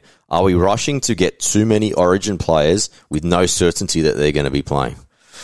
Yeah, I'm actually okay with two of these, mainly because the Isaako to Fifita, Mm. those games happen back to back. So the the Dolphins play at 4:05, Titans play at 6:15. So you'll have a better idea on the Fifita. Yep. Um, so I'm actually not too bad with that one. We know, uh, well, we feel like Isaako is a definite trade. Um, Dolphins don't look that impressive to me. Um, and it took him a try and a field goal in Golden Point to just punch out a 34 or 35 or whatever he scored. Yep. So he's definitely not for me. And if you're, you can put 200k in and get a Fifita, bang, do it. Um, also, Isaako's got the buy next week. So, um, yeah, I'd be jumping off. Turpin to Grant, I'd be pulling the trigger on that one as well. And they play in the same game, which is perfect. Correct. Um, but again, going against the boss TK, saying Haas is a definite hold. I, I think it's a downgrade to a DC or a Munster. Haas is going to get a 66, and I think those other guys are 58 to 60 point players. And yeah, for the sake of one more week, you held him through the buy round, just hold him one more. With Haas, uh, another thing I think we do need, I think with Haas, you're going to have to have a good 18th and 19th man to do this. Yeah, hundred percent. And I mean, right now I'm running my 18th man would be Fisher Harrison. My 19th is Chance. And do I trust them over a Payne Haas? No. But are you com- you- yeah, you- are you comfortable playing them in Haas's I'm- position for a week? I, I'm comfortable playing JFH Yep. um, because I think he's a 40 to 50 point player, maybe 60 on his day. Um, especially this week, considering they're going to have the guys come back from Origin. Scott Sorensen's coming back from injury, so might not do as much. Um, so that's my particular position. Um, I just, again, I'm against selling the keepers who are the best in their position. Yeah, fair call, mate. Now, next question. It's Mark Amar- Amaro. Thoughts on Jake Averillo and uh, Jack Hetherington as cash downs? Also, what to do with Moses? Is he a keeper or look to cash down a Kiri, uh, Cherry Evans or go up to Cleary? Why don't we do the second part of this question first? 'cause I think it's going to be a lot quicker, mate. Like with Mitchell Moses, he's in really good form. Obviously, broke into the New South Wales team in terms of like the last month or so, he's in a lot better form than DCE. He's held him this long, and he's in uh, DCE and Moses in the same position where they got a backup from Origin. He he's in a good position where I don't think he needs to do anything with Moses. No, I totally agree, mate. Um, Moses is the third highest average in the halves behind Cleary and Nicho Hynes. So I wouldn't be downgrading to a DCE or a Munster or anyone like that. The only move I would make is to move up to Cleary. But th- that hamstring injury, you need to wait at least a week, maybe two, to see how he's going. Um, another score I'd like to point out that um, Mitch Moses put up after Origin, came back to the Dolphins, had a point to prove after losing game two, scored an 82. Big, yep, absolutely. So I think he is a definite hold um, until further notice. yeah, with Cleary, he was putting up bombs this afternoon as well there, Brenton. So I think it's a pretty good sign that he'd be very close to returning. But I think you make a great point on two weeks. To, he's got to have two weeks. Yeah. Now, let Yeah, me, or- sorry. Oh, sorry. I I was going to say maybe just one week because it depends. Like if he comes out, blitzes it, and scores you 100, everyone's going to chase him. He'll probably he'll hit his break even. If I think his break even is what 110 or something like that. Probably Um, another so- reason not to use all your trades this week. Correct. If he scores a 60 and that's still good, well, let's say he scores a 70, that's uh, amazing for a half. Bang, he loses 30k, and then you just get him next week. Yeah, I think so too, mate. Now, turning to the cash downs, one of your boys here, mate, Jake Averillo. Now, he switched to fullback in that new spine, looked ultra impressive, 360k, break even at 28, but he has signed with the Finns here, mate. So is he kind of asking for a little bit of trouble? Uh, I don't think so because at the end of the day, they, they wanted to give something back to the fans with winning and building a winning culture. So I think if that's the team that's going to be winning, I think he's, he keeps his spot. Um, I do know Hayes Perham had a really good game in New South Wales Cup, scored a couple of tries, and He, he played centre though. oh, did he play centre? did? Yeah, I they think- put I it- they put the young Khalib Oh, at, at fullback. oh, Khalid Rajab, that's yeah, right. They Khal- put him at Khalid, sorry. Yeah, so um, okay, sorry, I didn't actually realize that. So either way, I still think Averillo is the better suited fullback. Like I know we talked about it on the Sunday show. Um, he's got the ball playing. He's got better speed.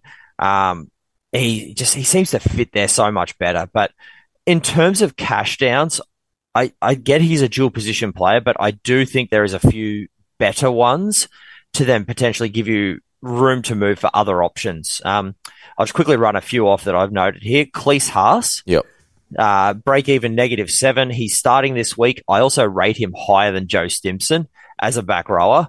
He's also got no buys left. So he's also, that means he's a little bit cheaper as well. Um, Averillo's uh, teammate Blake Wilson, Yeah. mate, how, how good was he? He didn't look out of place whatsoever. And he's he's forced Kiraz to go to the centre, so he's still got a spot. Mate, with Uh, Blakey, any any fear of him because he's going to have to move edge this week. Uh, not really, because you got to think about what Kiraz was doing on that side when he was decently in form. He was still Yep. averaging 35 to 40, still br- bringing those carries through. He also, if you look at Blake Wilson's stats, he had a few tackle breaks in there as well Mm. and still had some decent meters on that left side. And they, they weren't from scoring tries because he was getting the, the ball from Ethan Quai Ward or from Matt Burton, just having to run five meters and put it down. So he was still he was still getting through his work. So I still quite like him for the run meters and the tackle breaks as a cash down winger. Yep. Um, and the last option, again, depending on your positional or your your buy tolerance, is Harrison Graham. I um I really liked what I saw from him playing in that hooking position, sharing it with Isaiah Katoa. There's no sign of Jeremy Marshall King. He's the cheapest of the three. The only thing is that he's got the buy next week. Yep. So that also gives Jerry Marshall King another week of rehab to kind of come back, right, mate? So, yeah, an interesting one. But we got to take some punts here, B. We can't all just, yeah. We we do, but uh, Jack Hetherington is not the punt for you. Yeah, I think saying. so. Mate, for me, if you're going to be taking a punt on a cash down, I think they've got to be starting and have some, a bit of, a little bit of job security at least. Jack Hetherington is an interchange player at best. Mate, I'm very surprised at Ethan Quai Ward not being in the team this week. Yeah, I, I was surprised as well. I think they're going for a bit more experience with Braidon Burns because I think Braidon Burns will play that left center Yep. um, next to Addo Carr. Um, or actually, he might even play right, so he will help defensively with Blake Wilson. Um, and then Kiraz can be helped by the Fox on the left. Yeah, it's an interesting Um, left edge, yeah. Yeah, it'd be interesting to see how, how that what sides they actually line up on. But yeah, I was surprised Quai Ward got dropped. He was a genuine center. I really liked what I saw from him. I actually that, from that game I rated him higher than Alamoti from what I've seen this year. Yeah, absolutely. I thought he d- definitely deserved some back to back games, but very, very hard. I guess the only, the only other thing is if you're not in a rush to do a cash down, is to wait for Munro next week because he's probably going to be the guy, the best guy under 300k still. Yeah, totally agree. He's the best guy who I think would have the best job security and probably playing for the best team out of all the cash downs as well. So Yeah. he's going to have opportunities to score tries with Cody Walker and Lachlan Ilias there. Um, he'll also get Campbell Graham back on that side. So free up so much space for him. And um, yeah, he's, he's an exciting player to watch, isn't he? For sure. Now, Michael Fulcher, which Origin players would you not be trading in this week? Now, I'll just go through a few and just pick your brains. I don't like the two Cowboys guys in the likes of Cotter and Nanai because we just don't know. With Todd Payten, even though that they are in a situation where they need to win and play, he does have a track record of just really playing around and resting his players. So, Yeah, I, I, I think we can flip this question on its head and make it shorter by saying which players do we trust? Because there's a lot of players in that Origin teams that I just do not trust to back up. Um, so the players I would trust is DCE. Mm. I think Manly's in that kind of must-win position on the ladder to try and make a push for the eight. He's the he's the the man to go to. Um, they need him. They can't, like Jake Arthur is nothing like DCE, so I think they need to have DCE there. Harry Grant. Um, I, I do think Harry Grant backs up. The years prior, he probably would have had a reduced role because he had cheese in the side. Um, with no cheese, he's relying on like a Bronson Garlick or a Tyron Wishart to go to to nine. And again, they're not that guy. So I think they, they the Storm would want to solidify that top four spot. Um, so Harry Grant would play and Cameron Munster as well. I think Munster will back up because he lives for those big games. It's a big game against the Roosters, you know, because, you know, Roosters are down the, the ladder, but they're still a great team and could pull out anything on the day. So I also think he lives for the big games and he's got a pretty tough next five games. So the rest I'd wait for a week. Mate, and then, yeah, that, they make a great point, especially with the Titans having the last game. Fifita, Tino, Mo, and Brimson. The guy I wanted to uh, just ask you about was Pat Carrigan. Now, he is not in the same mould as Payne Haas. He's been named on extended, so they don't expect him probably to play on, on Saturday. So, if he was rested, is he a, more, a little bit of a different case?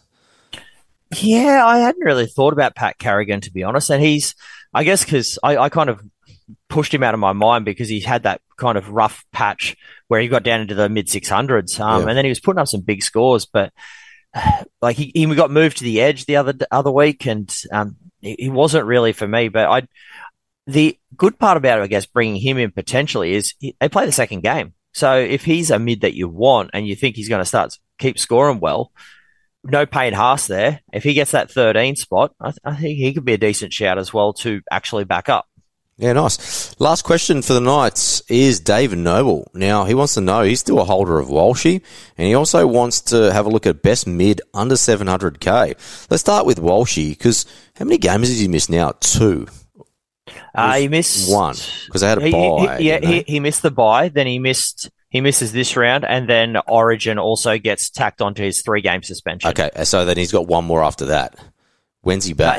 he- he's back next week. is he back next week? Back next week. So, uh, yeah. So he missed. Because didn't they? Oh, No, they were, they went straight into a bye when he got suspended. Yeah. Okay. So, So that, did that's they- 19, 20. So 20's this week. So I think this week's his first bye. So he's going to hit two this week because of the origin into. So he'll still miss next week. So he'll be back around 22. Okay, that kind of changes. I for some reason I had it in my head that he was back around twenty-one. Um, Hold on, I'll look it up while you talk. I'll yeah. look this up. Well, let, let, well, my notes are basically off if he was coming back next week, and I think if that's the case, if he's back next week, if you can afford to hold, you probably should. Um, again, if he's back next week, we know wing fullback is really, really tough to get keepers in. Um, now, Walshy isn't a consistent keeper, but he is a keeper nonetheless. Um, and it, it was always never play center roulette, but this year has kind of changed to be outside back roulette because the wing fullbacks are just so hard to to fill with players. And at the end of the day, if even if he's an inconsistent wing fullback, he's so exciting to watch. So you're always going to watch those games when he's in your team and be cheering him on. Um, however, if you are intent on trading him, I'd be looking at the likes of uh, Dylan Edwards, Teddy, or Reuben Garrick. Um, probably Edwards, then Garrick, then Teddy, because again, Teddy has to um, back up from Origin. Yeah, I That'd be think so. order. I think you're, you're spot on there. I don't think you can hold Walshy. But now let's look at the second one. It's quite an interesting question, mate. Uh, best mid under 700k. Now, today I was actually having a look because I know a lot of people were rushing into the likes of Fifita and also Tino, but one of the standouts is one of their teammates, Mo Fotuaika, at 703k. Again, probably not for everyone, but if you're kind of looking for a pod potential and try to break away from the pack, not sure if you had a little look at him, but he had a little bit of a slow start to the season. But from round four to 18, he's got a high of 68 and a low of only 46. So he's kind of in that 50 plus range every week. Yeah, I have had a look at Mo. Um, I was actually looking at him probably around 17. I was looking at bringing him in, but then he obviously got picked for Origin. So that kind of um, threw, threw that out the window. But at the end of the day, out of those, that price range, Mo's probably actually about fourth on my list. Um, I, I really like Tohu, obviously, because that's who I brought in last week. And again, proven keeper year in, year out, big minute player. Um, and that's what I like. I like the, the, the mids who play the bigger minutes. Um, and I can see him averaging around that 55 to 60. Mo, I can see probably a 47 to 53. Um, next on the list for me would probably be someone like a Nat Butcher, Mm. who, again, he's probably about 30K more expensive. I think he'll average about one or two points more, and he's got that dual position. Um, and that is just going to be so juicy for when you need to sh- shuffle your team around at some stage because that's going to be guaranteed. That's going to happen through the season. Um, the other who's on a bit of a regression is AFB. Yeah, he is. So he's um he's averaging 57 still. Um, again, a little bit of a regression, but he's got such high quality. Um, he had that score of a 40 last week, oh, not last week, the week before, which kind of brought his average down a little bit, but that included the sin bin that I didn't think was a sin bin, really. Um, well, it probably was a sin bin, but I think the Warriors were hard done by because the other team was doing it more. Um, and bef- but before that, he was just killing it. Like he scores in the 60s consistently. Um, se- 70s, 50s, and then yeah, just the last two weeks he's got a 40 and a 49. And you still take 49 on those games where you're putting 46 points on someone. So I, th- I think AFB's the shout out of everyone. B, any love for my mate Nelson? Nelson, well, it was Mo, Mo. As I said, Mo was going to be the fourth on the list for me. After that, you need to look down to the likes of your Max Kings, your James Fisher Harrises, um, and your Nelsons. Um, Nelson's Nelson's an interesting one because do we think that he's going to keep that edge spot when Eli Katoa is back in full fitness, or are they going to move him back into the prop rotation? Mate, it's a very interesting question because Nass is so destructive in both positions that you probably need to be playing him over that kind of. Oh, let's be honest, he, he's only got a 60 minute engine in him, tops. Yeah. I think you need to be playing him in two different spells in two different positions. So is it the fact that he might start in the middle and then rotate onto an edge or the opposite way around? I think they're just going to work it out because I think he'll be equally destructive in both spots. Yeah, see, I don't think Bellamy's going to do anything like that. I think he's just going to be like, I want two back rowers who play 80 minutes, like Trent Loiero and Eli Katoa. If you can do that, and then he can work out his prop rotation. If an injury happens to an, uh, an edge, then bang, Nelson goes out there. So it's the job. He's got job security, but he doesn't have position security. And that's why I don't like Nelson as much. Um, the good thing, I guess, that he will have is that he's most likely going to get dual position at the end of the round. Yeah. Um, but I, I, I think um, I think a Max King is um, a better shout uh, right now than Nelson. player. Yeah, yeah. Because I think at that price too, you can just cash them in the bank. So no need to rush in. But B, thanks for your insights in the Q and A tonight, mate. It was uh, another pleasurable experience, mate. Even seeing you in a nice tank top, even though is it even cold up in Queensland, mate? Mate, uh, not really at the moment, but it'll get cold around two o'clock this morning. Well, mate, I know you got plenty on tomorrow, plenty of socials. Go to Blues, enjoy your little day out in the in your little. We got two social events, mate. So it sounds like a bit yeah, of fun. yeah, going to Australia Zoo for lunch tomorrow with um for a corporate event, and then um had a mate win some tickets for the an Origin viewing party at the local pub. So going to go have free feed and free beers. Okay. Happy days. So, mate, if the fans, your fans, want to just get a few autographs from you, mate, what pub are you going to? Uh, it's the Baringa Tavern uh, in uh, pretty much in Aura Estate near Caloundra, so on Sunshine Coast. So I don't think I've got many fans, mate, but um, maybe Nigel will come and ask me for some tips, eh? Shots fired. I like it. Well, Brenton, I'll see you on the Sunday night, mate, for uh, another T T T and B playbook, mate.